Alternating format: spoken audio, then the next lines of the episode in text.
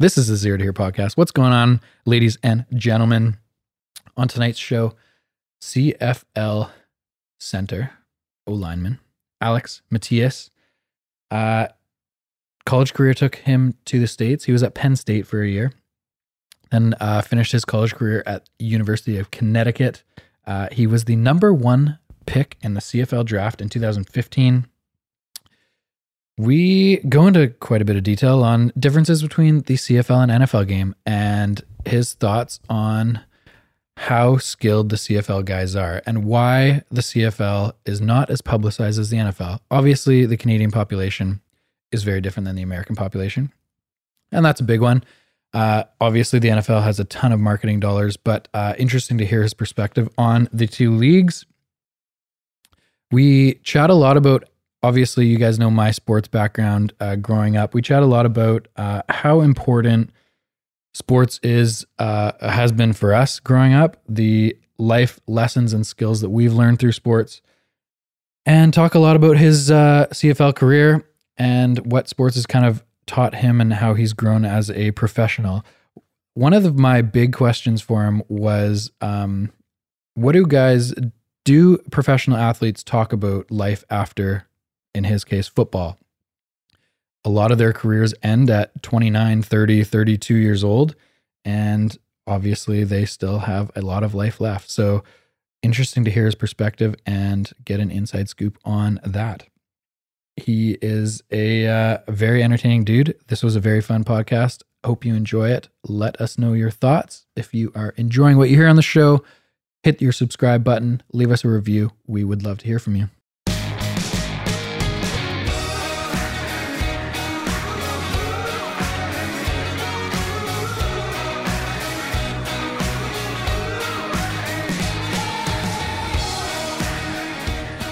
Carl just got back from a wicked hike. It was six days. It was, uh, it was a West Coast Trail. That's that Fun. beard's six days. Yeah. I started clean shaven and I love it. So many people comment on Carl's beard. I love it. e- even on the trail, I was getting lots. Were you? Really? eh? Not about your height, eh? Did you grow the beard specifically to hide the fact that you're six eight? to hide my weak chin. Yeah. Who's testing your chin? I'm doing a great job. Alex, thanks for joining us tonight, buddy. Thanks so much for having me. I am pretty excited. There's a lot of shit I want to talk to you about. I'm looking forward to hearing all the points. In town for three nights. Three nights, yeah. Yeah. Alex is the well, one of the best linemen in the CFL, according to me. You're too kind. Too kind. The starting center for the Ottawa Redblacks. You've been there your whole CFL career, correct? Yes, I Five have. years? Yeah, this is going on five? five this year right now. Before we get into football, because of course we're going to talk about football, you cabbed over here today Yes, I did. and you made a snarky comment about the cab system in Vancouver. I would love you to share your. I would love uh, to share your experience because I have some very strong opinions about the cab system. All I know is that I would just attribute I would attribute that comment to um you know, being spoiled with Uber in Ottawa. Isn't that Um, ridiculous how we don't have so Uber? convenient and it's just crazy that now like i don't even have the patience for 10 15 minutes uh, so it's not necessarily on the cab i'll let it out i'll let it out because you always got to complain about something else it's never you but it's just me getting used to uber Did you call a cab company or did you flag one? i tried calling but they're just busy so i just flagged one maybe because it's raining it's a little busier How many but drove past you? probably 25 30 Yeah, it's ridiculous. yeah We do you know that we have Uber coming now? i did not know that September 15th. That's like Mhm. three days away. There's a few restrictions on it over here. There's some ridiculous restrictions. So they announced this like a month or two ago, but then they're like, but wait, you have to have a commercial driver's license in order to be an Uber driver. Whatever it's class four, I Class think it is. four. Yeah. So you have, so a normal person can't drive like in most cities, and terrible. states. yeah You have to have a commercial license. So you have to go back and do another road test to get a commercial license. that takes away the convenience of like the whole reason of uber Yeah. so instead of everyone having the opportunity to be an Uber driver as whatever, you now now they've limited it to what 0.3 percent of the population. Mhm. Like, oh my god gonna be like harder to get an Uber than it is to get a cab. Then Exactly. Well, they're just trying to do stuff, whatever, to protect the taxi industry, which is so so whack. I mean, like I don't know how much is going, like how much um, business the taxi industry is getting, but I don't know if it's worth saving something that's like dying and it's not going to get any more convenient. They really got to figure something out. But Uber works. Uber's just convenient. I just don't understand why they pick the cab industry to like have a big stand against. Like they didn't save bookstores when Amazon came, you know? Yeah. Like why why is it the cab companies that they're so like Poli- healthy to politics. fight it, fight with? There's lots of poli- politicians that are on their side just fighting for it, and that's the biggest thing right now. Are there? There's still like, is the taxi situation like completely dead in Toronto, Ontario? Are they still around, or Um, there are definitely taxis and cabs still around. yeah? Um, but there are Ubers everywhere now. I mean, there's very few people that would cab. I know that at the uh, a couple of years ago when they first introduced Uber, all the uh, like the taxi drivers were causing serious problems at the airport because people were getting Ubers to the airport. Like taxi guys, there's videos of them putting like bricks through bricks through like Uber's windows. I remember. Yeah. It's too much. Like that's How's it, how's that going to help you and your image, right? I have no clue. It just definitely doesn't help them at all. How many taxi drivers do you think are now Uber drivers? Oh, I don't know. That's a good question. I bet a lot switched over.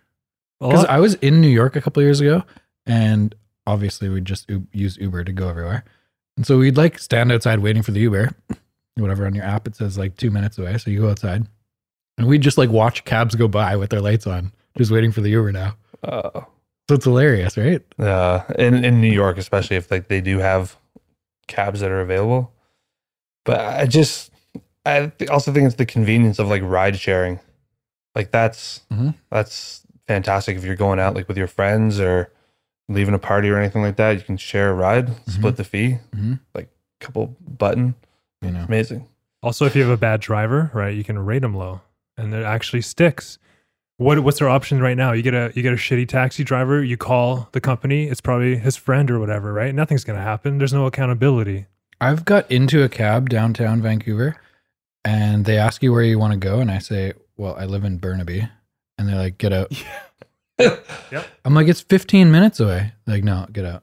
the cab driver that I got gave me that look when I stepped in. He was like, "Is that uh, Vancouver?" I don't think so. Long pause. I had to puff my chest a little bit, make sure I stayed in the cab. But both cab drivers and Uber drivers that I've had have, for the most part, been terrible. Like drivers. Uber drivers too? As a driver from my or as a experience, I'm not keeping any data, but yeah. uh, as drivers, Okay. Because usually the Uber drivers are pretty friendly. they're pretty friendly, but the quality of their driving is, doesn't uh, sync up. Fair enough. Uh, I only want to bring this up because it was announced today. We don't have to talk about it long. Uh, more so, just want to hear your guys' opinions. Have do you own a home? Yes, I do. You do. Okay. So Trudeau announces today, as part of his scheme to try to get re-elected, um, obviously affordable housing in the major cities in Canada is difficult to come by. Vancouver, Toronto, specifically. So he he's come out with this affordable housing pro whatever it's called, and part of it is first time buyer program up to I think eight hundred thousand dollars or something like that the uh, Canadian government will now put up to 10% into your down payment. Wow. But, but, so they'll give you up to 10% of 800K, but they will own that percentage of the house. So eventually down the line, you have to buy them out.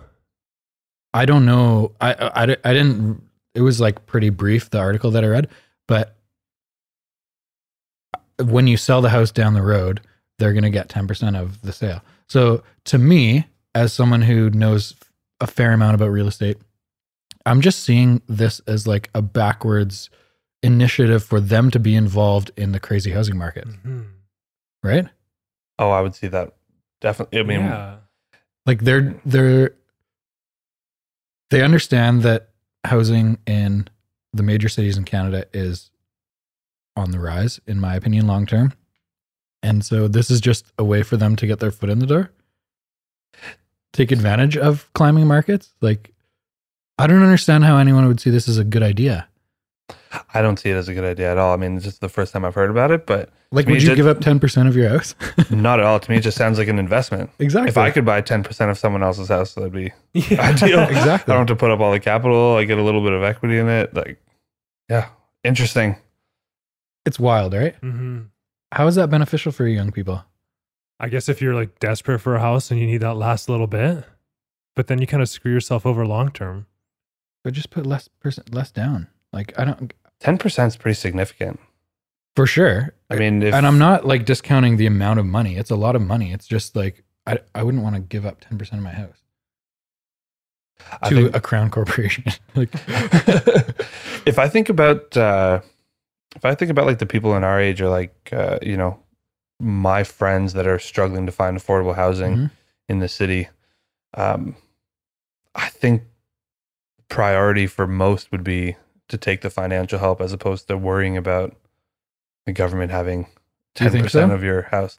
I would think so. Just especially like the people at our age that really just want a home and Mhm. a couple years out of university, you know, like late twenties, early thirties. Um, I think it's maybe more of like a thinking priority for the short term as opposed to the long term. my thought is let's say I'm a young person wanting to buy a $500,000 condo in Vancouver. The difference between a $500,000 condo and a $550,000 condo is not that significant. So, why would I sell, quote unquote, sell 10% of what I'm purchasing just to buy something a touch nicer? Mhm. You know what I mean? Definitely. like if, if if i'm looking to buy real estate i likely have some savings i likely have a decent job i am able to get financing why would i take $50000 from the government sell 10% of my home to them and buy something that is slightly nicer I have no clue. right I so that's the way i look at it Mhm. sure it'd be it'd be great to have $50000 extra but the quality of home that you're buying in a city like vancouver for 5 to 550 is pretty small I feel like in Vancouver, especially like, you know, from our conversations in the value of housing up here is insane. it's quite high. Um, so I think like 10% isn't a huge difference. But I know from like my experience buying my home in Ottawa, like Mhm. residential Ottawa, um, there was actually a difference between homes that were, uh, you know, 450 and 500. Sure. Like a couple extra renovations and Or maybe and it so just on. gets you into a slightly better neighborhood or whatever, closer to the city or whatever. Yeah, but I mean, if this is available for who's it going to be available for? First, first time home buyers. If I read it correctly, it said first time buyers, and I think the number, the cutoff number was like 800K. Uh, I mean, interesting. I I don't know. Would you? Do they have to own your house until you sell it?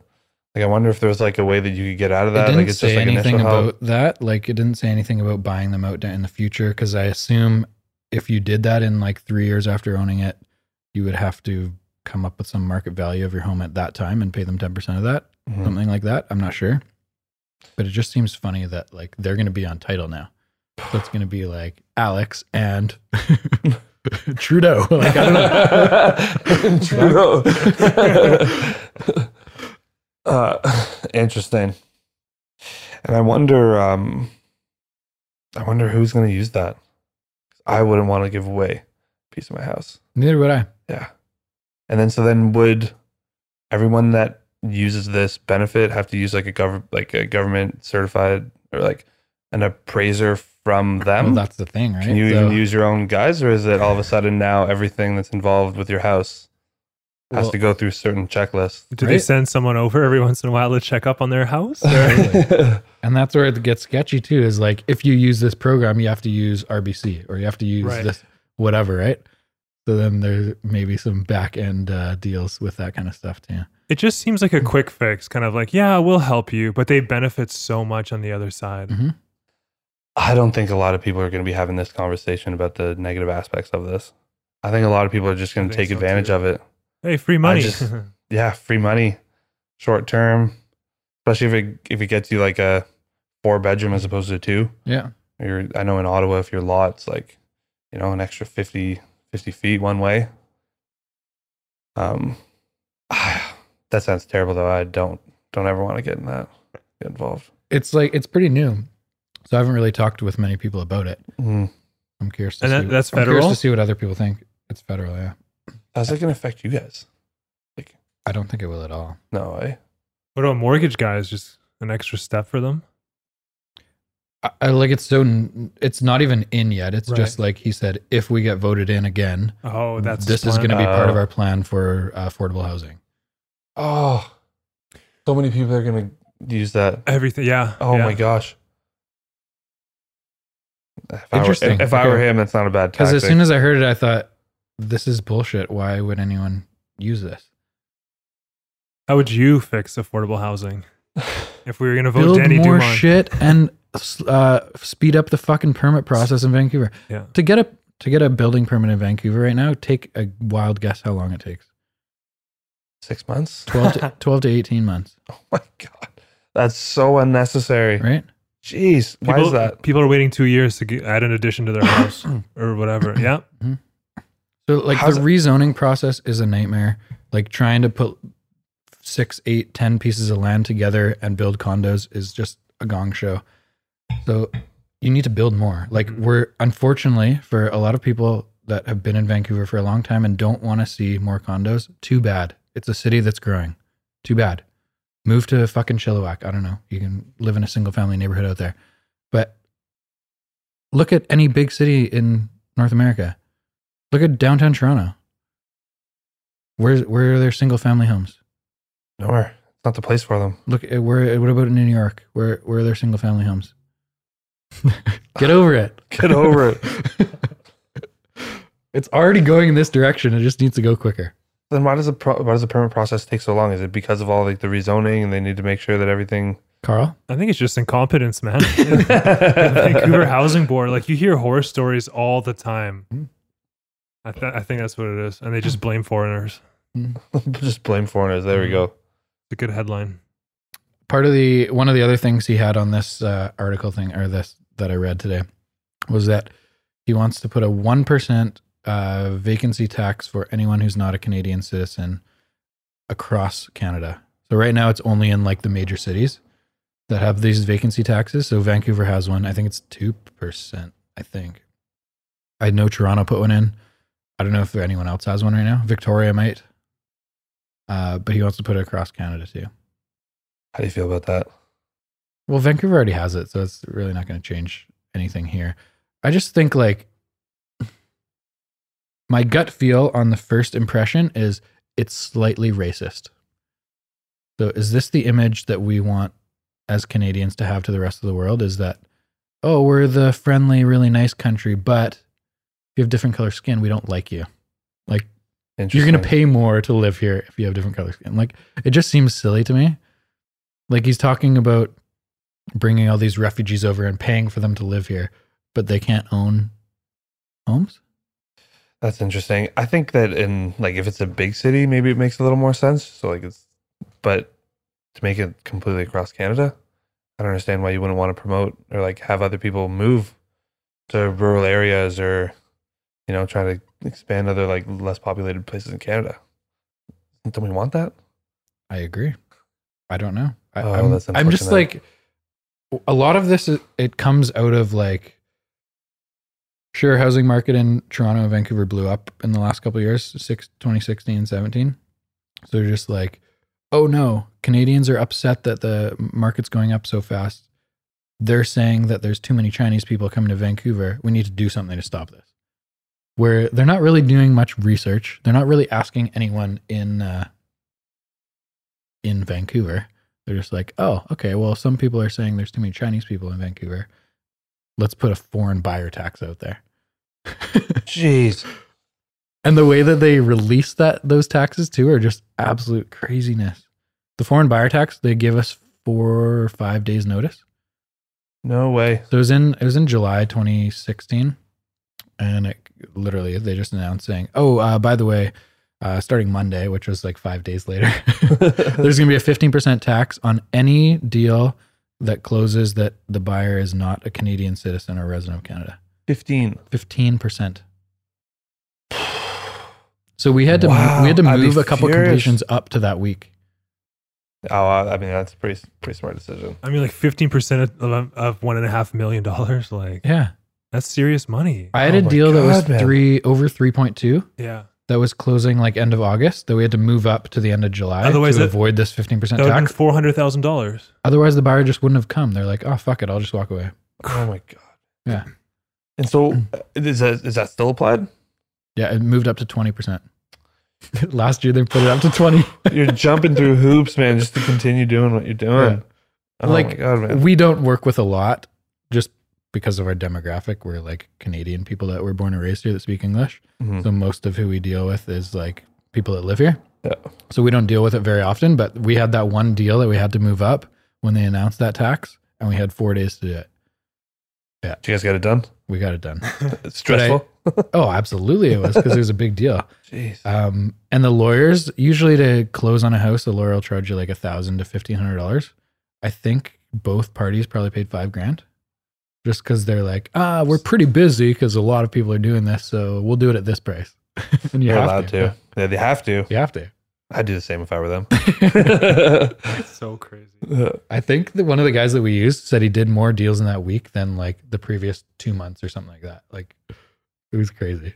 Do you, do you know how like what the percentage of uh, homes in BC that were sold or bought by residents versus foreigners? I know what the media was telling everyone, Yeah. and my I don't know if anyone has stats on that, but my thought is that it was ten percent of what they actually said it was. Yeah. Like it was pretty low. That's what Ten percent of what they said. Jeez. Like they were saying it was upwards of ten percent No, there's no way. of Greater Vancouver real estate transactions in 2016 that were bought by people that didn't live in Canada, and it, that is an absolute ridiculous number. I, Crazy. I would have said maybe one percent. Really, that's Ten it. percent Eh? high. I don't know how you can come up with that number. Just take it out of nowhere. It was just like all the luxury markets, right? So Mhm, like West yeah. Vancouver happened a lot. West side of Vancouver happened a lot.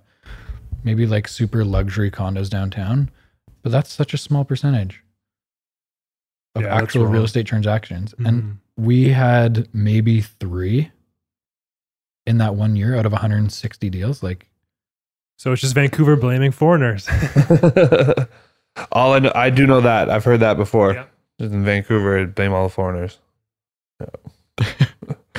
let's move on. Uh, obviously, you're a professional football player, but are you a football fan? I've never been asked that before. Well done. Um, I am. I, I would say that I have grown into a football fan. Yeah. Um, the more that I learn the sport, and the more that I play, the more that uh, I respect it greatly. Uh, the schemes, and you know, uh, the different, you know, plays that you can run, defense, the way you work together, the discipline, the way that you know, the fact that the team is fifty some players, Mhm. another 10 coaches, another 10, 15 staff. Everyone's got to work together. Um, so I've fallen in love with the game Mhm. itself. Uh, I do think the culture around football is um, like very Western culture, you Yeah, know? yeah. Uh, there's when there's 70 plays on offense for one team, there's a lot of stop and starts, and that provides a lot of opportunity for commercials. Um, but uh, I've definitely grown into uh, to love the sport. I do not watch it uh, as much as I should. Um, but I keep it on the background a little bit more and more uh, these days. Do you watch NFL? I watch a little bit of NFL, yeah. but now that I've been in the CFL and I've been watching a lot of CFL film, I feel like my eyes are more used to the CFL game, so I can read it a little better. Um, and it was the same thing when I came from college up to the CFL. I was just used to watching American football, so uh, took a little bit of time to kind of get used to the CFL game. What was the biggest difference for you between the two games? Carl, that was the question I was going to ask. Love it, guys. You guys are on the same page. um, the biggest difference for me was the yard on the line of scrimmage. Totally. Um, when I first got down to the states, uh, I- mean, I never really grew up uh, very like physical, or I did judo for a couple of years, but I was never like a violent kid, which football is a violent sport. um, so when I first got down to the states, uh, the contact and being physical, I really had a tougher time with. So the way that I kind of made up for that uh, was my speed. So because in in the U.S. the defensive lineman's right on the ball, as a center, I was able to snap the ball, take my pass set and at least get one hand on the defensive defensive player before he can move. So at least it gives me a little bit of an advantage. Mm. So I started to get comfortable with that in the states, and that was really working working out for me. And then I got drafted to the CFL where I could not do that anymore. Uh, so I had to find a new way to use my skills to kind of you know dominate up here and do well. Um, so it took a little bit of time to find a little bit of patience and to learn the timing. But after a few years, I definitely uh, I think I found it. Is there any of the different rules? Obviously, you grew up playing American rules and then played four years in the States. Is there any rules in the Canadian League that you don't like? So I'm a football player where I play offensive line and you tell me how to play offensive line. I don't have any time to concern about what plays were challenging, Yeah. an interception or cutting or this and that. I kind of just whatever the rules are that year, I try and follow it because that's where I need to put all my effort. If I were to say one rule that I'm not a big fan of, um, Good, because that was a very politically correct answer. um, the only rule that I, uh, you know, have a grievance with is uh, one that affects me. So, cut blocking downfield for an offensive lineman. Mm. So, for anyone that's listening, a screen in football is when the offensive line will roll out to the flat or they'll roll out to the open side of the field and they try and run downfield and block a defensive back. So, an offensive lineman's usually 300 pounds, defensive back's usually 180. so in open space, we uh, are a little mismatched. So in the past, we had the opportunity of uh, instead of trying to get in front of them standing up or while running, we could kind of just run full speed and dive at their knees, uh, and we can't do that anymore. Uh, so so I missed that. It's unfortunate now on film. You always see these. 300 pound offensive linemen just lumbering down the field, not doing anything, not hitting his soul. so I missed that. Is that a CFL change, or was that NFL versus, or sorry, uh, American versus CFL rules? Um, I think I don't know when they uh, banned that rule in the states, but as of now, I think in both leagues, Oh, it is. uh, you can't do it anymore. I'm. I grew up mostly watching NFL, and obviously playing high school football here is American football or American rules. The one thing I never really understood is why you get a, you get like an eighth place medal. I kind of say for missing a field goal. Like you tried really hard, you missed. We'll just give you one point. Interesting. But at the end of the game, it does make for some entertaining, um, whatever, whatever, whatever you want to call it, action. Let's say if someone misses a field goal, then that guy's like trying to punt it out of the end zone, and then someone's punting it back in the end zone. Those are always hilarious when it's like a tied game or a one point game or something like that at the end. But that rule, I never really understood why you get one point for not succeeding. For not succeeding one point, I um, I like the fact that it brings in a little bit of uh, like strategy. Mhm. Um, but I feel like there's way too much strategy for this one point that you're like fighting for when you should have gotten three. Sure. Uh, so like we spend time on how to you know deal with that scenario, but Mhm. uh, I, don't- I don't mind too much. Except I just don't enjoy trying to explain it to Americans why it looks so silly. just kicking the ball back and forth. They're like, "What is this?" Every single year we have like 15, 20 new Americans that are just losing their minds. Like, no, it's a respectable league. I swear. um, one rule that I find interesting that's a little controversial um, with like old football, old football fans is: Have you guys heard of the new rule that you can't rat kill anymore? No. Um, so for anyone listening, rat kill is pretty much if you are going towards your own uh, end zone and you it's a peel back block and you hit someone, uh, which ends up being like a blind side. So that's a lot of like the scenarios where there, people are getting hit and they're not uh, you can't see anyone because you're Mhm. chasing the ball. And so they've they've uh, they've taken that out of the game significantly. And sometimes like guys will lean their shoulder a little bit to make a little bit of a football play because you still have to do your job. You don't just want to stand there, but they're getting flags. So, uh, you know, people are having a really tough time with that. And old football fans don't like that because they feel like it kind of makes the game soft. Mhm. How do you guys feel about that? So the rule is if you're running towards your own end zone, Yes. so if you're running backwards, Yes. probably takes a lot of injuries away. Like those guys that are chasing the football with their head sideways and they're just getting absolutely killed, probably aren't getting up too quickly. Hun- You're completely right. completely. So obviously, football. One of the biggest problems is football in football in the last ten years is how do we avoid concussions and injury? How do we prolong the life of our players? and so I think you have to take steps in those directions. Like the NFL obviously has gotten so careful about how quarterbacks are hit. Right? You Yes. can't roll on them. You can't like you can't land on them. All this stuff. Can't hit them below the knee or something like that. Whatever it is. I don't know. I th- I think there are probably steps in the right direction. I'm sure there's a big gray area of when someone's running kind of on a sideline, right? Yeah. And just hit someone with their shoulder. They're not trying to kill them. They're just trying to steer them offline and they're getting flagged for it. So people are probably getting upset about that. It's probably it was for the same in the NFL when they changed the the quarterback stuff and like falling on Mhm. quarterbacks, remember? Yep. Mhm. It was I like the first that. three games there was like 97 flags Yeah, Clay Matthews had a big and no one with that. yeah people were like do i not even tackle him and there was a bunch of youtube videos about like how you're supposed to sack a quarterback now Yeah, I saw I saw a few of those. and one guy was doing them with his wife i think Yeah, and he just like basically gave her a hug and then just walked away and said i'm so sorry i'm sorry I I don't I, I I'm always for protecting the players, especially my background. totally Um, you know, soccer, basketball, judo. Uh, I mean, it's always been, uh, you know, not as reckless, I guess, as football could be. Um, but I know that when they changed the rules on sacking the quarterback, that some of the defensive linemen were complaining because because they weren't following through on a tackle. Didn't like one or two guys get injured, or they twisted their knee because they were avoiding hmm it being a dirty hit. I mean, if a, if a rule really compromises your job like that, I, that, that would be tough to deal with and to work around.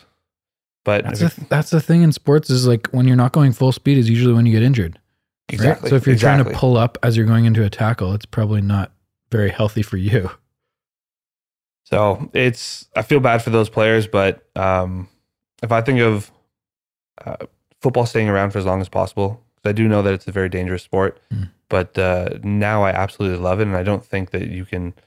There's as much as I love all sports, there isn't any sport out there that you learn as much as as many life lessons as you would in playing football.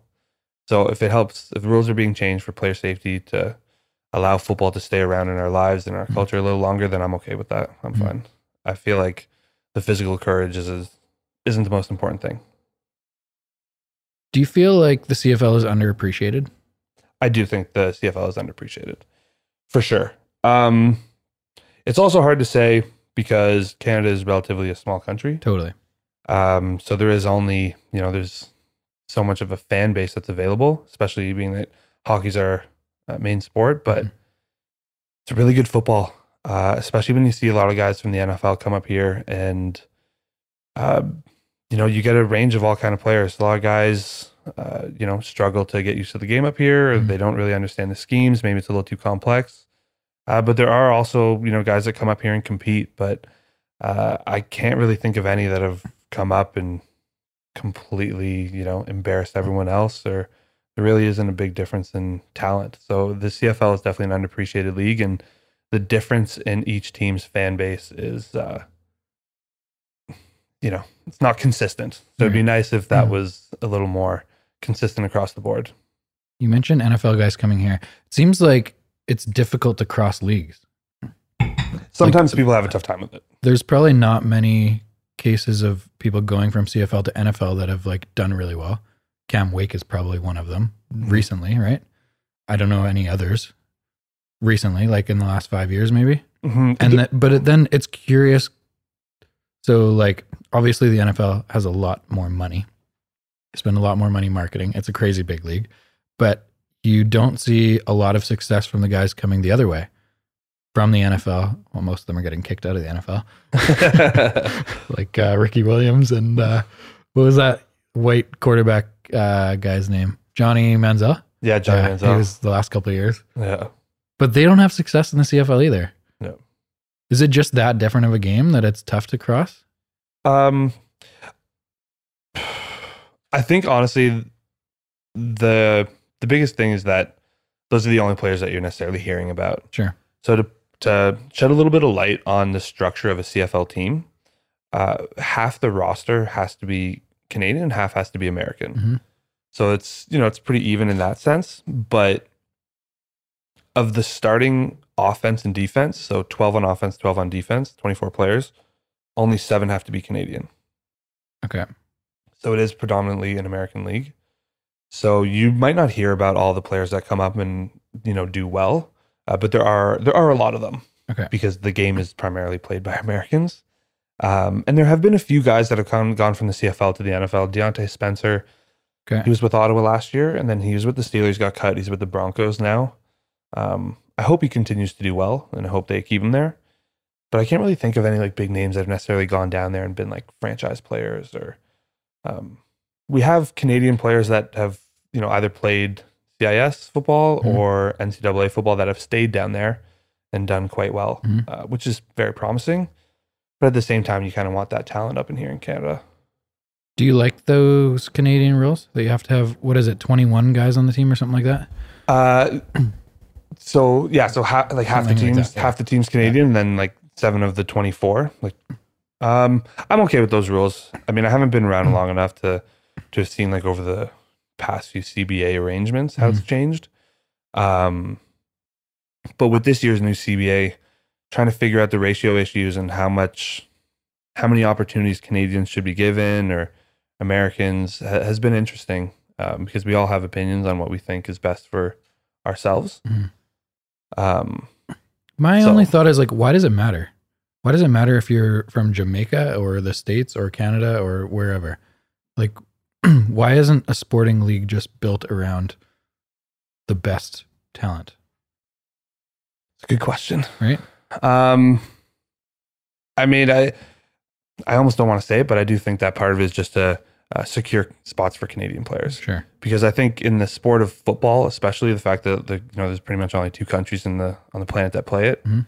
uh, and then you know Canada 35, 36 million people, then the U.S. where it's 350 or 360, Yeah.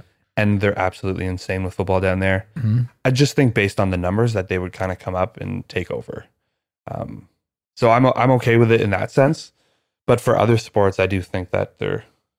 I mean, if you can come from all around the world and Mhm. there are other leagues where you can yourself go play, but the fact there's only CFL and NFL, um, and I'm Canadian. Let's keep these Canadian spots because I'm enjoying getting paid. Uh, where did I want to go from there? I don't know. Why am I drawing a blank? Oh, I guess we can cut out this pa- awkward pause, Carl. I don't know. Let's. um Oh, why? Why do you think the CFL is underappreciated? Why do you think it is known as a second tier league, even though necessarily the talent isn't second tier? But why is it like why are budgets so much bigger in the NFL? Why are TV rates so much bigger in the NFL? Why are guys getting paid seven million dollars versus a similar talent in the CFL getting paid 150k? Mhm. Um, I mean, I think the fan base uh, is also affected. Mm. The fact that it's you know America's favorite sport in the states. Mhm. Uh, I think that that's a big factor. Um, and the production value in Canada.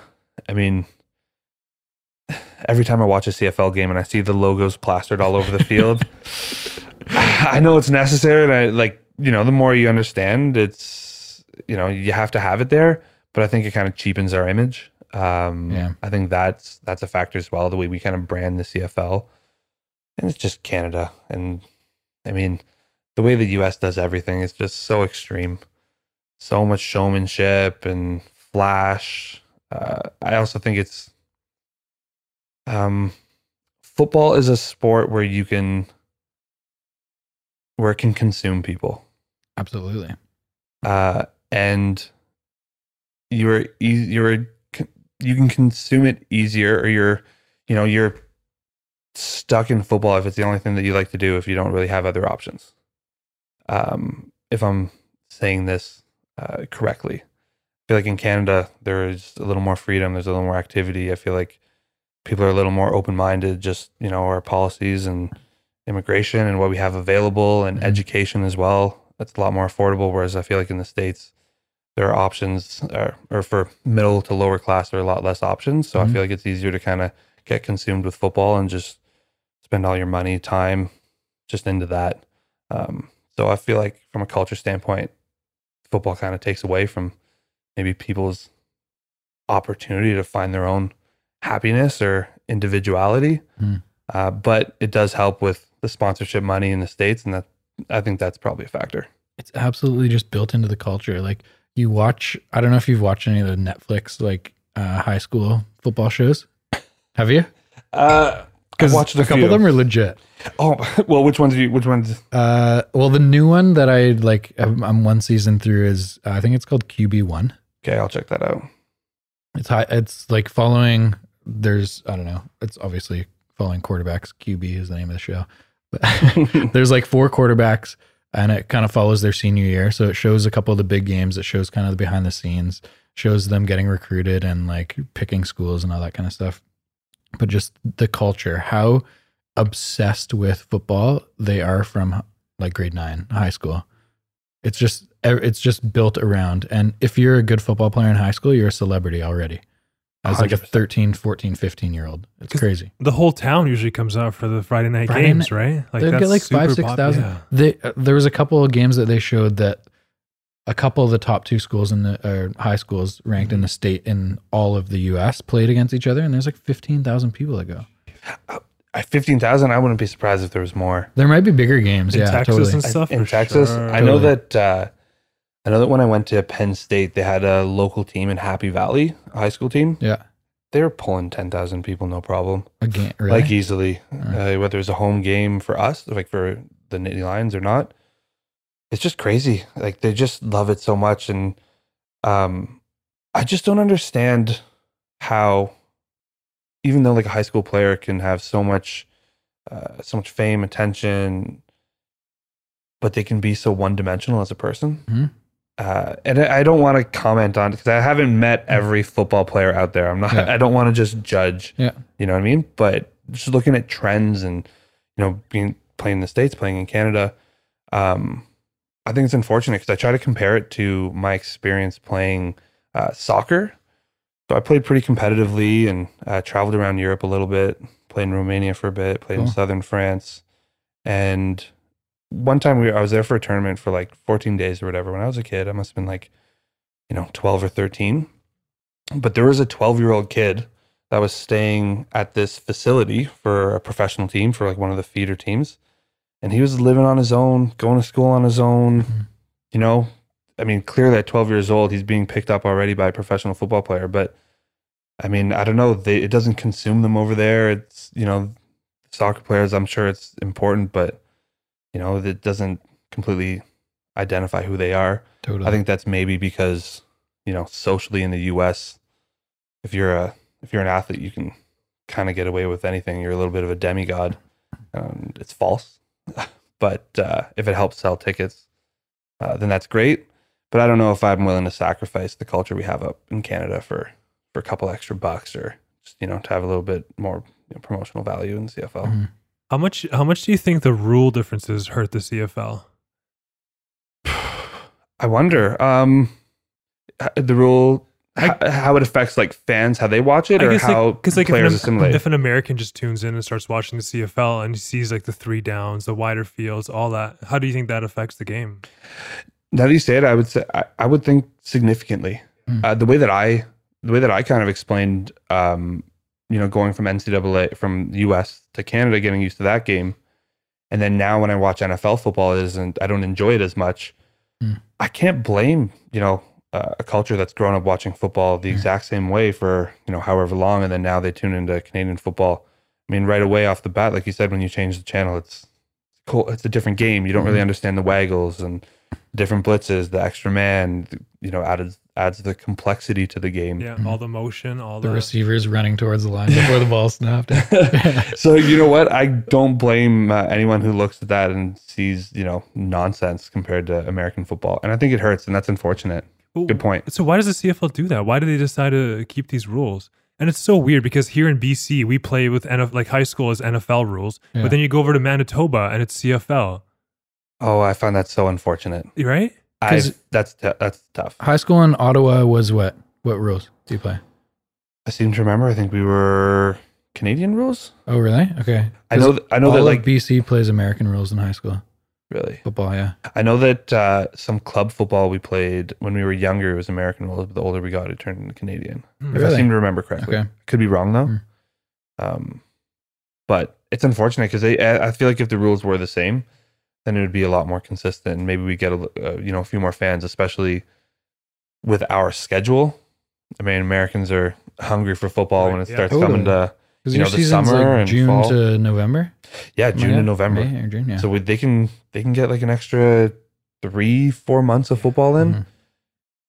Now that you say that, that's like going through my head. I, I'm gonna start maybe pushing for rule changes, get some more fan base up here in CFL. Because one of the things I was to ask you is like, how how does the CFL gain more traction? Does it have more upside potential, or is it limited because Canada is only 30 million people? Um, I think it's limited a little bit. Because I would assume that the viewership outside of Canada is super small. So one of the, I'm just assuming. I have no data to back that up. I'm assuming as well, but I think you, I think you are pretty uh, spot on. Okay. um, so one of the things this year uh, that was part of the agreement was trying to expand our league Mhm. uh, like overseas and Yeah. in Mexico. Um, I see that as a waste of resources. Hmm. I mean, I don't know anyone that's really traveled around the world kind of understands that the rest of the world has a little bit of disdain for you know Western culture. You know, one country more than another. um, so and I, and I mean, football is kind of you know wraps American culture or Western culture up. Uh, so I don't think it's worth really pushing it anywhere else. I think we kind of have to focus at like where we are now and try to make it engaging for the younger fans. Totally. Yeah. You you mentioned well talking more about like growing up in the states and kids growing up in the states playing football, but they're so one dimensional. Do I'm always curious in professional sports. It's it's it's interesting as an outsider, someone who played sports growing up, understanding that if you pursue a professional sports career, your your career ends pretty early in the scope of your life. Like early 30s is a pretty good football career Oh, definitely. right? If you're playing from whatever 23 to 32, that's a long football career. Do you guys talk about like life after football? Is that a scary topic to talk about? Maybe less so in Canada, I know uh, well like one of my buddies plays in the NHL and he's like no one talks about it because they have no clue. Like hockey's been their entire life from 3 years old to 32 and then they whatever hurt their knees. They can't play anymore. They retire just because they're getting older not as good. And they're just lost. They don't know what to do. Is that something like you guys talk about in the locker room? Um, I think it changes. We, def- I mean, overall, no. Yeah. It's definitely not something we talk about. Um, you're here for football. You're here to play football. That's your your life right now. It's Mhm. always been your life. Um, I do think that it's different by position group. Sure. Um, you know, personalities are pretty consistent when it comes to different position groups. Um, so That's a fair know- point. uh, and then you know, with different personalities comes like different aspirations. You know, Sure. some short term, some long term. Um, the older I get, the more that it is a conversation. At least within like the offensive line that I have, um, we have like some amazing guys, uh, phenomenal football players, but even you know better better people, and uh, they've got a really you know they've got a lot of upside, and so you know we talk about it a little bit um, because I have a little bit of help, you know, trying to find you know some footing outside of football and prepare for afterwards. Um, but even like you know within our group, none of us really know much Even if we start the conversation, I mean, how do you even really start it, and where do you go? Like, what do you enjoy doing? Lifting weights. Yeah. you know, uh, who do you want to work with? Uh, athletes. Yeah. you know, um, so it, it isn't a conversation that we have a lot, and it's something that I really do think should be there. Uh, I've always kind of dreamed of maybe creating some sort of a curriculum uh, for football players to kind of maybe work on some skills. Um, there are a couple business guys in Ottawa that have um, offered to put together like a little bit of like a booster group Mhm. for the team to kind of provide some resources. So I've really Mhm. like looked into working on that this year. But during the season, I don't know if it's like this with other sports. You just don't have any time. Mm. Like every week, you're just beat up. You feel like you're so sore. You get Yeah. like three, four days off, like three, four days until you feel better, and then it's like a day or two until the next game. Mhm. So it really does consume you. Um, but we also don't really have anyone to kind of lead those conversations. But Mhm. it's something that we should talk about because I have fallen in love with the uh, with the person that football creates. Going to school in the U.S. was uh, a little difficult because getting to you know getting along, you know, being a twenty year old Canadian, I feel like I've been pretty lucky around you know older people, mature, this and that, and then all of a sudden I'm you know I'm in on a team with 120 Americans, younger kids. You know they've in high school they weren't allowed to. They didn't even have the opportunity to leave their school for lunch. You know what I Yeah. mean? So they haven't had any independence. It's just you know the way they were brought up. But now playing professional and see these guys come up from the U.S. and up here, football's a difficult sport to play. These are like the guys up here that can follow the rules and you know little things like going to meetings on time, following assignments, following the details. Like these are some of the most loyal guys you'll ever you'll ever find. Hardworking, selfless, you know, like unbelievable teammates. And now that I'm getting used to a little bit more of the world outside of football, like these guys would be tremendous assets anywhere, but they just don't have the skills or Mm. guidance to be put there. Mhm. Uh, and honestly, I feel like it's incredibly tragic because you can go to any of the dudes on our team and we know whether they speak with, you know, Canadian English or super Southern drawl with, you know, few of the words spelt correctly. Mhm. As a person, they're just incredible and could compete against anyone that I know. Mm. Um, so we'll see how it advances in the future. I, I like from an outsider's perspective again i feel like a lot of and correct me if i'm wrong but you're kind of like mini celebrities in your city right so however many people come to games 30000 people is that accurate i think that's Ottawa, kind of what the Ottawa- lions Ottawa- get yeah, Lions get around that. Yeah. I think Ottawa were consistent at 25. Okay. So there's a lot of people coming to games every every week. Do you guys put much attention or effort into like building or leveraging personal brand off of that? So like building connections, networking with people, meeting business people throughout the city, using that stardom, celebritydom, whatever you want to call it, to like prepare themselves for life after or at least build connections for life after football? No, no, they don't. And I Do you know what I mean? Like, wouldn't Oh, that be such a valuable thing to do while you've got this celebrity status, while you're like in the limelight a little bit? I mean, the fact that I've had the chance to learn how to leverage that Mhm. has been incredible. I mean, just the fact that, you know, when I was told that every time you email someone and you say your name, they're probably going to Google you. Mhm. And I mean, right away, there's a little bit of your resume. Um, so it's a tragedy that people aren't taking advantage of it, but it's even worse the fact that they just don't know. I mean, the- Right. when I bring up the opportunity to like speak to, you know, business business people or charitable, I mean, most of these guys don't they've never had to communicate with an adult. I'm going to be completely honest, Mm. right? Yeah. I mean, football's been our their lives everything. Simple things like shaking hands or like how to eat at a dinner table. I mean, Mm. sometimes when guys are chewing tobacco on the plane next to like an 80 year old lady, if you ask them to take it out, they're like surprised. You know, like these common courtesy things are just different culturally. Yeah. Um, and I mean, if if at the basics there's a disconnect right there, I feel like having coffee would be more intimidating Sure.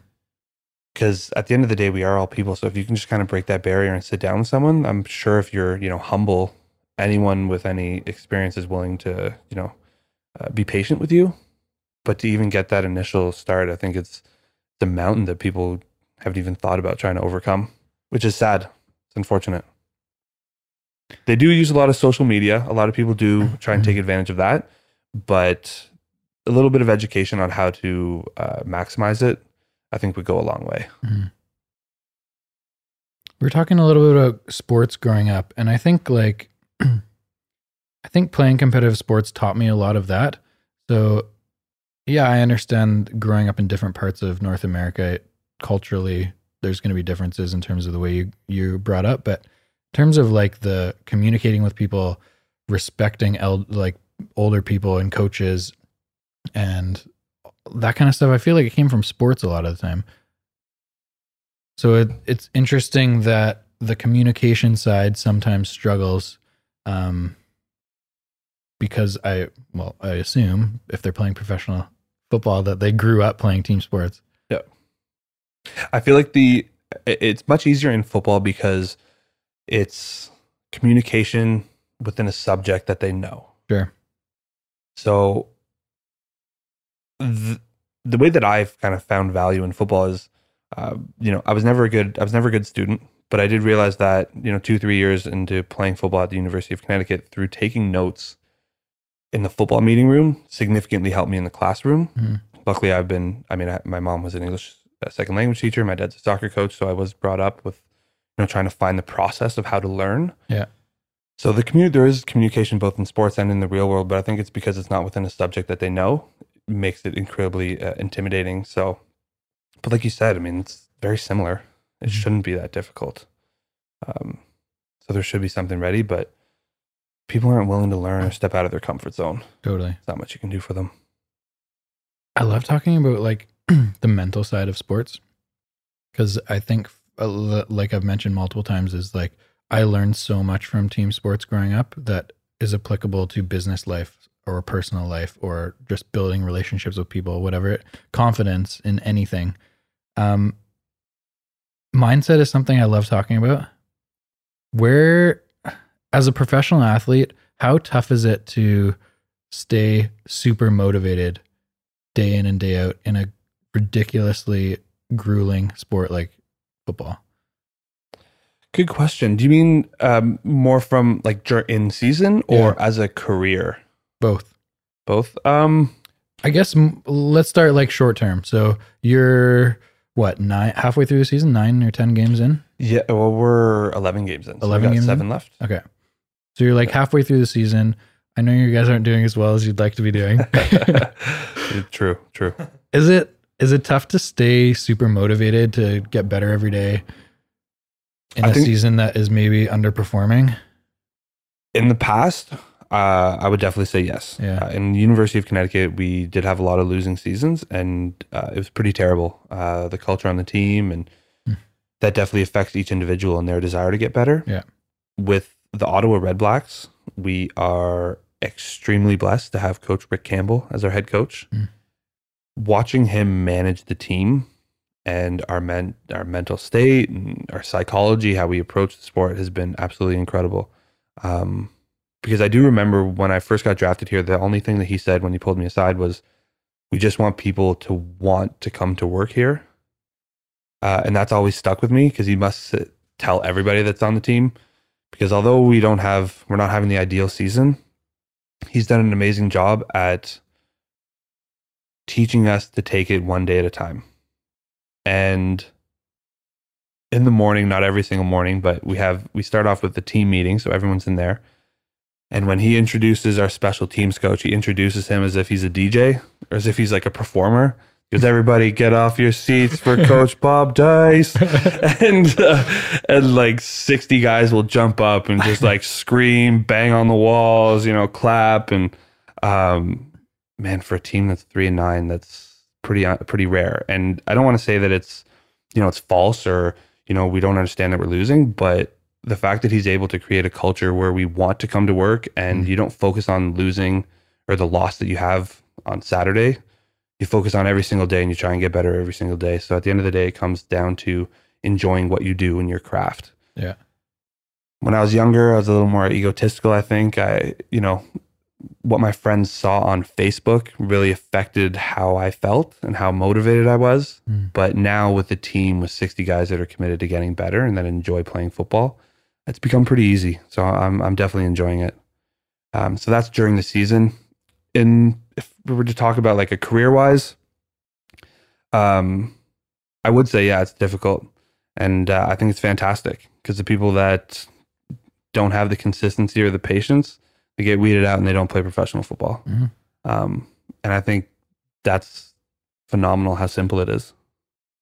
Do you can you look back on like a specific moment of weakness where either there was thoughts going through your head like, why am I doing this? I'm just beating up my body. I could be doing something else, starting a career earlier in life or whatever it is. Definitely. Um, honestly, I probably thought that every single day up until like two years ago. Because it was up until two years ago where every single day was a fight, and I hadn't established myself, you know, to the league or to myself that I was a dominating player. Yeah. Um. So, sorry, what was the question again? Well, I guess outlining like when you've had mental Mental- oh, yeah. moments of weakness, and then why. kind of like what pushes you through. How do you get through them? Um, so if I were to say, I haven't told this story in a long to many people at all. Uh, so in the University of Connecticut, I mean, one weakness was a couple years ago in the Redblacks when I was having a tough camp, but uh, one that was probably like the, um, I guess the most impactful hmm was at the University of Connecticut. I it was after the year that I had sat out, so my third year in university. Yeah. At that point, you should be an established player. So the new school, they had me at center. I was supposed to be the new guy. I was supposed to take over. Um, but in my personal life, I've always had a tough time sleeping. It's always been something that I've like battled uphill ever since I was like 10 or 12. And with the stress of camp and trying to be everything that you've always wanted to be, I just like wasn't sleeping during camp. And that's tough when you have two two hour practices a day.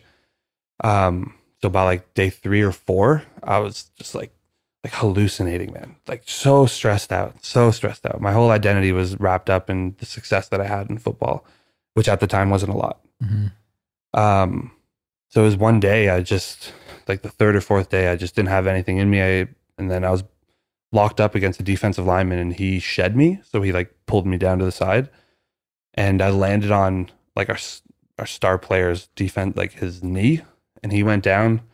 He was out for like three weeks of camp, and so like just that practice and like having that happen right away was so overwhelming. I it, I had to let I waited till everyone left the field. I like walked to like a little bench on the side, like just broke down because at that point you don't really have anything else. Mm. Um, but like everything, the reason why we got you know two friends in the room here, I had a really good friend at at UConn, um, and so he kind of just came over and sat with me and um, didn't even really say anything because you can't really you can't really change anyone's mind. You can't change their lives, but you can show a little bit of support. And that was probably the the moment out of you know 28 years of playing competitive sports, everything. That was probably the most difficult time mentally testing, most I've ever doubted myself. Um, but that was a past, and it's worked out. So What gets you over that hurdle? Like the next morning, how are you waking up to go back to camp? What are you telling yourself in your head? Um, I feel like the same thing that every athlete is told when they get knocked down: just get up, just get up. Whatever it is, basketball, soccer, hockey. You don't. If you're focused on the, if you focus on the failure, then you're wasting your time. If you just focus on your craft, then you're at least going to be distracted. Mm. So uh, I feel like that's probably the easiest thing. I'm not gonna lie. It probably helps in football the fact that you can let out aggression by running full speed into someone. so uh, I think that that uh, that did help. But at the end of the day, you just got to wake up and just get after it every day. You know, better to just keep distracted, and uh, and then it should end up working out. Do you do much mental preparation like going into game days? I would say that uh, like ninety percent of my preparation is mental. Is that? Yeah? Especially now that I'm much more familiar with schemes and uh, the game up here. We also play against each team twice. So over the years, it ends up being similar players that you're Mhm. going against. Um, but most of my preparation is mental, um, whether it be watching film for, you know, two hours a day, three hours a day, or going through the playbook, or just like, you know, closing your eyes and going through the plays um, I've always found that the mental work was always or has always been more efficient than the actual physical work. Uh, the older that I get, Mhm. um, it's the most specific, and I feel like I always have better better games when I prepare mentally like that. If I get in the flow tank for like a day day or two beforehand, some real visualization there, and I notice a difference. Do you like that thing? Love it. Yeah, I've never done it. I I think I need to do it, Carl. That's the need- sensory deprivation tank that you're talking about, right? Or is it something else? Yep, the sensory yeah. deprivation tank. I need one. I need a sensory deprivation tank, hot and cold tub, and a sauna in my house at some point. so that's the priority. I, I love the thing. I've also been pretty lucky in the past. I've had help um, with good coaches or good mentors, whether it be through you know judo or anything else. But having help with, uh, you know, learning the importance of conscious breathing is tremendous. Uh, I think there's value everywhere uh, that can be used everywhere, and um, I feel like that's one of the biggest things. When it comes down to mental preparation, if there's too much to think about, you almost just count your breaths, try and control it. Yeah. And I think it's incredible. Everyone should kind of apply that. And it helps in the sensory deprivation tanks because those things are cool. it is a skill. I feel like the more you the more you do it, the better you get at it. yeah. Um, so it took like you know two three times because the first couple you're just floating around. It's so weird. uh, but once you get used to it, it's pretty incredible. Do you stay in place or do you like hit the sides of the thing? Like, are you just floating? So I found that one time, uh, if you if you like little subtle thing, if you get in the the tank like fast, then I feel like it keeps the water moving, even if it's like a little bit Yeah. for maybe 20, 30 minutes. Yeah. So if you get in really slow, I think I feel like it keeps the water a little more, uh, you know, still. But you do hit the wall from time to time. Um, but you kind of get you just get better at it, and you just forget, and it's, it's really cool. Yeah, you guys should try it out. Oh, I want to try it. Me Yeah. too. Oh yeah. Have you uh have you gotten better with your insomnia? Has that gotten better? Have you done anything for that? Yeah, I, I've done a few things for that. I mean, I took advantage of the uh, the mental health resources in, at the University of Connecticut. Mhm. Um, for anyone out there that has any help through your job or anything, please take advantage of it. There are professionals for a reason, and the best way that it was explained to me was, as an athlete, I train every every part of my body. Mhm. You know, cardio and anaerobic strength. Might as well get a coach for your mental Totally. uh, state. So through a lot of that, uh, it's definitely helped a little bit. And if I if I float, I do have better sleeps. But um, it's uh, it's a whole book of uh, paths that we're trying to cross. Yeah. Do you? I'm assuming as a football player that gets beat up once a week, I do Uh, the beating up, but you're right. You're right. You're right. physically you're just like probably. You know what? I played quarterback in high school. I feel like I respected the my line a lot and said thank you a lot, but I wish I did more for them. Looking back, and now I'm a huge football fan too. Now, well, specifically the Seahawks. who potentially is are going to be Super Bowl champs this year. I called it first. Don't worry about it, Carl. DK Metcalf is legit. Uh. he's a new receiver. Let's go. He's a freshman, or he's a rookie. If Brady's Um, still playing, he's got a shot. No, Brady Sorry. sucks. I'm sorry. No, he's like 49. Doesn't matter. Go home, man. I don't like that guy. no. I was telling Jordan the other day, I'm like, if I ever saw Russell Wilson in the street, I'd give him a kiss. I'd kiss him, straight up kiss him. And then she's like, what do you think of, or we were talking about the Patriots, and she's like, what do you think about Brady? I was like, I'd punch that guy in the nose. Lots, saw lots of punch people say they would. What was I saying? I don't know. oh, respect the O line, man. Fuck, they don't get any glory, but man, what a grueling position. Every single play. As quarterback, like let's say 50% of the game, you just take four steps and hand the ball off. Sure, it's a little more technical than that, but I'm paraphrasing. Um, but you guys are just getting beat up every single play. So it's got to be so grueling on your body. Uh, it's definitely it, it's tough on the body. Mm. Um, I mean, defensive lineman or offensive lineman for sure, and that's one thing that is I feel is overlooked greatly. Is the fact that you have to take into account that almost every football player that you watch that's playing professional football is broken in some way. Yeah, They're- totally. They're not playing healthy. Yeah. This is not like if you have a little bit of like a calf strain, you're not playing. If you have a broken finger, you're playing. If you have a broken ankle and you can tape it, you're going to play. Well, how many O line guys have their whole hand, arm taped up, right? They got one mallet and one hand. Just put a little extra weight, swing it. Yeah. Um, yeah, it's definitely a physical position. It's tough. It's uh, tough on your body. Um, I do find that uh, you know you almost take a little bit of pride in that. Um, you have to.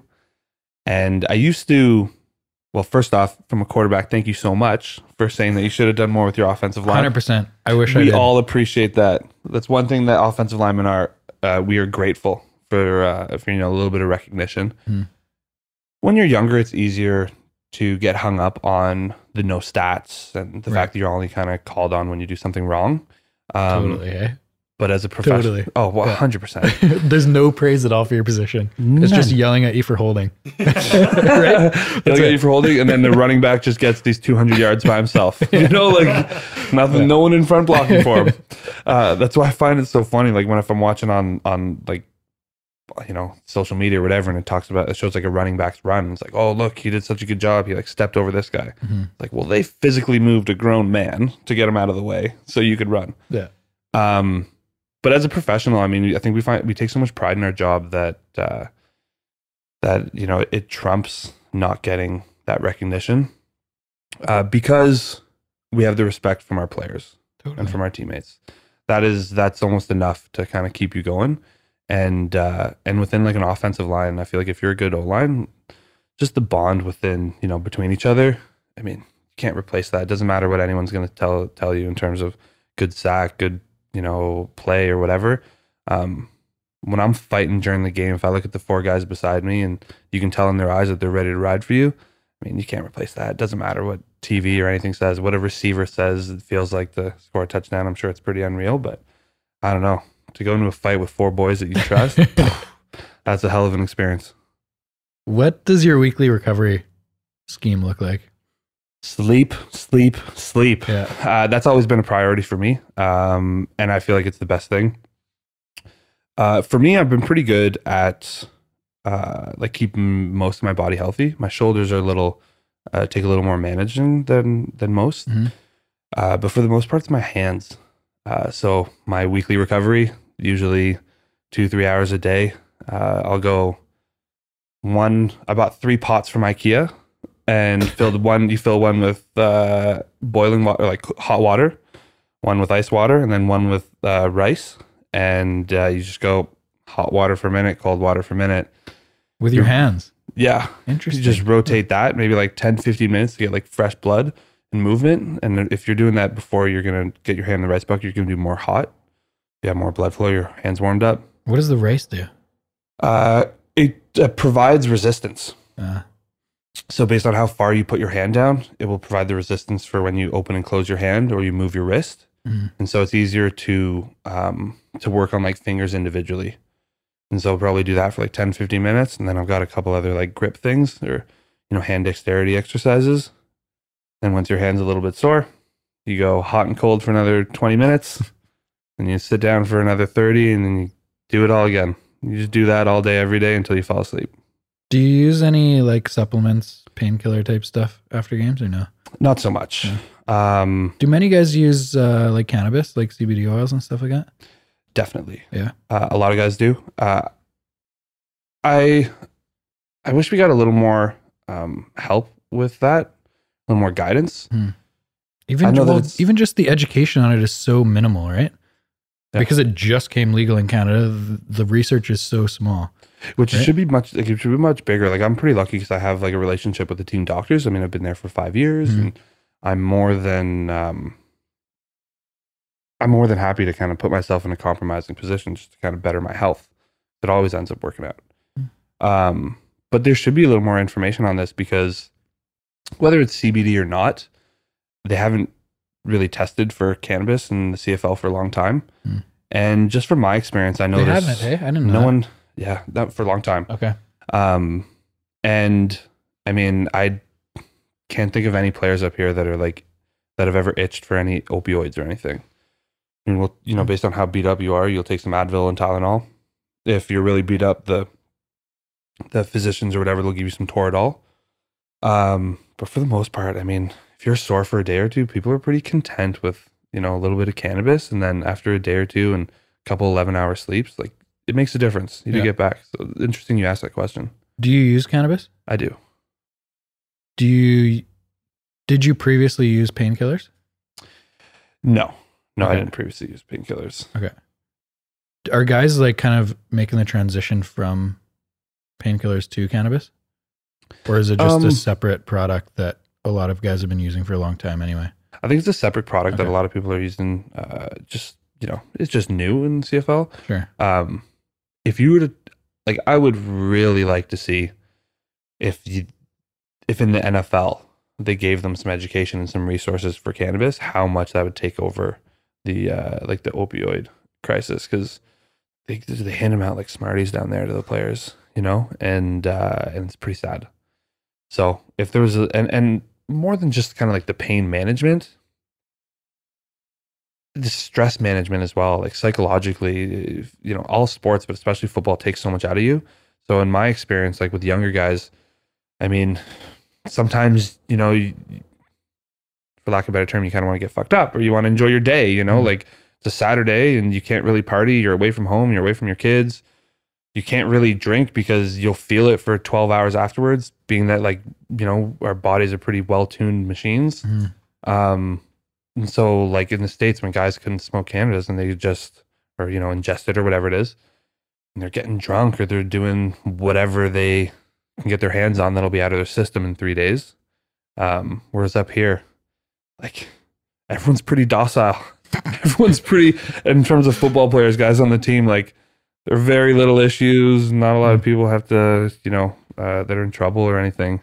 Um, I haven't seen many negative, other than the fact that um, maybe some some people who are inherently lazy or aren't good teammates or loyal to each other. I think that's affected them. Mm. But uh, but those qualities are probably already in them uh, right away. So uh, I I love that people in, in Canada can use it because it's uh, it's pretty awesome. What do you think, Carl? That's pretty good. Good because like you know the NFL has been super super strict with weed for Mhm. like forever now, and Yep. it's just I just I don't get it. Like is it still? I also it, it's still Because it's it's not legal across the country, right? yeah. Yeah. so from what I've heard Ooh. and my friends or people that have played in the NFL, um, unless you have like previous infractions, they don't test you during the season. I think it's like an initial test before the season starts, Mm. which a lot of people still fail. Um, so I I think that it's like they don't they don't agree with it, but I think they do understand that it's really tough to kind of eliminate. But just the fact that there's still this, uh, you know, it's still looked down upon is uh, is tragic, honestly. Uh, but I do I do think that they in the NFL a lot of these guys are smoking pot. Ricky Williams. ricky Come to the CFL. What's uh what's your prediction for tomorrow night? uh, prediction for tomorrow night's uh, big old dub for the Red Blacks. um, we made we made some changes and we keep on progressing and you know guys aren't guys aren't stopping fighting yet and um, sometimes it's nice on on an away trip where everyone kind of gets away from their families and maybe they get a couple hours of sleep maybe a little bit more preparation Mhm. um, so I'm really excited to get going and we're definitely gonna come out with the win tomorrow Traveling a lot. Do you like being on the road? Because I feel you can tell me I'm wrong, but I feel like there'd be a lot of downtime, especially if you're here for three nights. Like you're practicing a few hours, maybe a day. You're probably watching film a couple hours a day. Then there's a bunch of hours that you're just gonna like. What are guys doing um, the night before the game? Going out for dinner and just kind of laying low. yeah, going out for the game and laying low. Um, there isn't a crazy amount of downtime just based on like how they schedule the traveling. Yeah. Um, you maybe have like a couple hours every day. Maybe guys will go to the casino or maybe a few guys will go out. Sounds dangerous. Hopefully they do that after the game, not before. Um, but uh, but yeah, there's a little bit of downtime, but not that much. I don't I don't mind traveling. Um, but I would much rather like travel in style or uh, not sit next to someone. so sometimes if there's like you know in the seats in the rows of three if there's a middle seat open and and you know a football player on each side whereas i might be sitting next to someone i might pay one of them for the to sit next to an open seat because to me it's worth it Mm. um plus uh, i love traveling to vancouver because the sushi we had today man, every time we come here it's out of control what sushi place do you go to? uh kadoya Is that downtown? Where is it? on uh, like davies and Burrard. There's Down- just so many good spots, man. down the street from us and someone who's like played in CFL for a long time suggested it. Good. and I don't mind traveling. I'm hanging out with the guys and so on. Mm. Uh, if I had a family, I think it'd be a little more difficult. Totally. Yeah. Sweet. That's all I really got for you. Well, guys, thank you so much for having me. It was a pleasure. I'm Really excited appreciate to come see you play tomorrow. Yeah, man. Four tickets. Super pumped. Yeah, Carl's coming with me. awesome. Yeah, I'm pumped too. It should be good.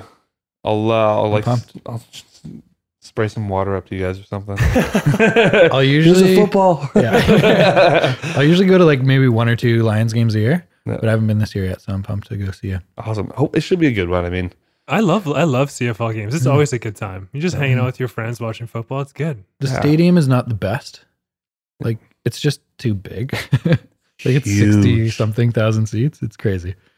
I don't think they open the upper deck anymore, do they? No, just for like playoff games or something. But yeah, it's a little bit big stadium, but they're always so much fun. Like And- fans are hilarious in Vancouver. are they? Oh, people just get hammered at CFL games. Yeah. The interestingly enough, the Canucks games are not good anymore. What? It's so corporate. I Canucks haven't been very good for a few years, Mhm. which obviously brings the fan base down. And so I went to one or two maybe hockey games this year, and both were like half full. And it's like a lot of corporate tickets. And during play, it's just dead quiet in the arena. Whereas CFL games are a little bit more of a party. Yeah. Yeah. Which I would, if I'm a fan, I'd want it like that. Yeah, Like totally. the corporate stuff, it's people are just getting tickets because their businesses have them. exactly. It's like not real. You don't feel any emotion or anything like that. Even though like, and both the BC Lions aren't doing that great this year, Mhm. and the Red Blacks are not doing that great. But we're still gonna fight to not be the worst team. Totally. Yeah. so it uh, it should be a banger tomorrow. That's what kind of like got me to fall in love with the Seahawks is just that stadium is unbelievable. It's like no other sporting environment I've ever been in. It's just insane. The fans are so passionate and they're yelling every single defensive play. So It's crazy. Which I'm- is so cool. Like that I I love that football culture. Fans are nuts. Yeah. It's amazing. And you need that in the sport. You For need sure. people that are willing to just fully commit and just scream their brains out just because you know in support of their team. Do you get to go to games uh, often? Like how many do you In get to go to a year? Yeah, I went to three last year. Probably go to two or three this year. It's would- so close, right? It's three hours. three hours isn't bad. Yeah. To sit in that stadium, twelfth man. Yeah. tickets must be a little hard to come by though, eh? I they're not. You just get them off Ticketmaster or Craigslist or It's something like that. too Depends. So I don't want to reveal my secret, but I will because I love our listeners, Carl. if you buy tickets like a week before the game, they'll be double the price of the night before or the day of. So just wait. And literally, I'll go down there Saturday night, wake up in the morning at 8 a.m., look at my computer, and buy tickets that morning. really? Yeah. And so you'll get lower bowl tickets. Last year, I got lower bowl tickets on the 20 yard line for 160 bucks US each. And that is ridiculously cheap. That's an unreal price. The week before, they're 300. Yeah. Good for you. You're welcome, fans. Now everyone knows, though. So there's not going to be any left for me. Everyone's going to do it the night before. yeah, I would love to go to one of those games. I mean, I love the sea of green, the colors they have. Is uh, Wilson still there? Oh, yeah. He just signed a four year, 140 million deal. I really like him. I mean, I don't know him personally. I've never met him, Mhm. but from what I see, uh, like all his interviews are great. Go Seahawks! Absolutely. Every single time he finishes, Go Hawks. yeah, go Hawks. he uh he's such a fun guy to watch, right? And he's just such a raw, raw team guy. So I would assume in the locker room, like people love him, So but like the fans are just obsessed with him. Everyone loves him in Seattle. He is one guy that has done. Obviously, it's easier in the NFL with all their marketing money, but he's a guy who's done a phenomenal job, like building personal brand. So after football, he's he's going to be a celebrity forever yeah, because obviously he's a top five quarterback in the NFL for a long time. He's been, but just how good he's done at like every whatever Tuesday morning or something, he goes to the children's hospital and like hangs out with kids and really. He does a bunch of charity work and he's all over social media. Like he's done a really good job building personal brand outside of football too, which is cool. Using the stardom for a lot of good things. Good for him. Yeah. And people, people like him. It's awesome to see him doing that because, you know, they need that example. Absolutely. We need that example. So that's unreal. Good for him. How cool is it for a kid to see like a superstar like that come in when they're like battling cancer or like you know whatever they're dealing with? Can't imagine. Yeah. Can't imagine. And I'm sure. I'm sure it. Uh, you know, it gives so much back to his life. Absolutely. Totally. Anything more than theirs. Totally. Good luck tomorrow night. Thank you so much. Come to go watch it. Appreciate it. I'm excited to see you.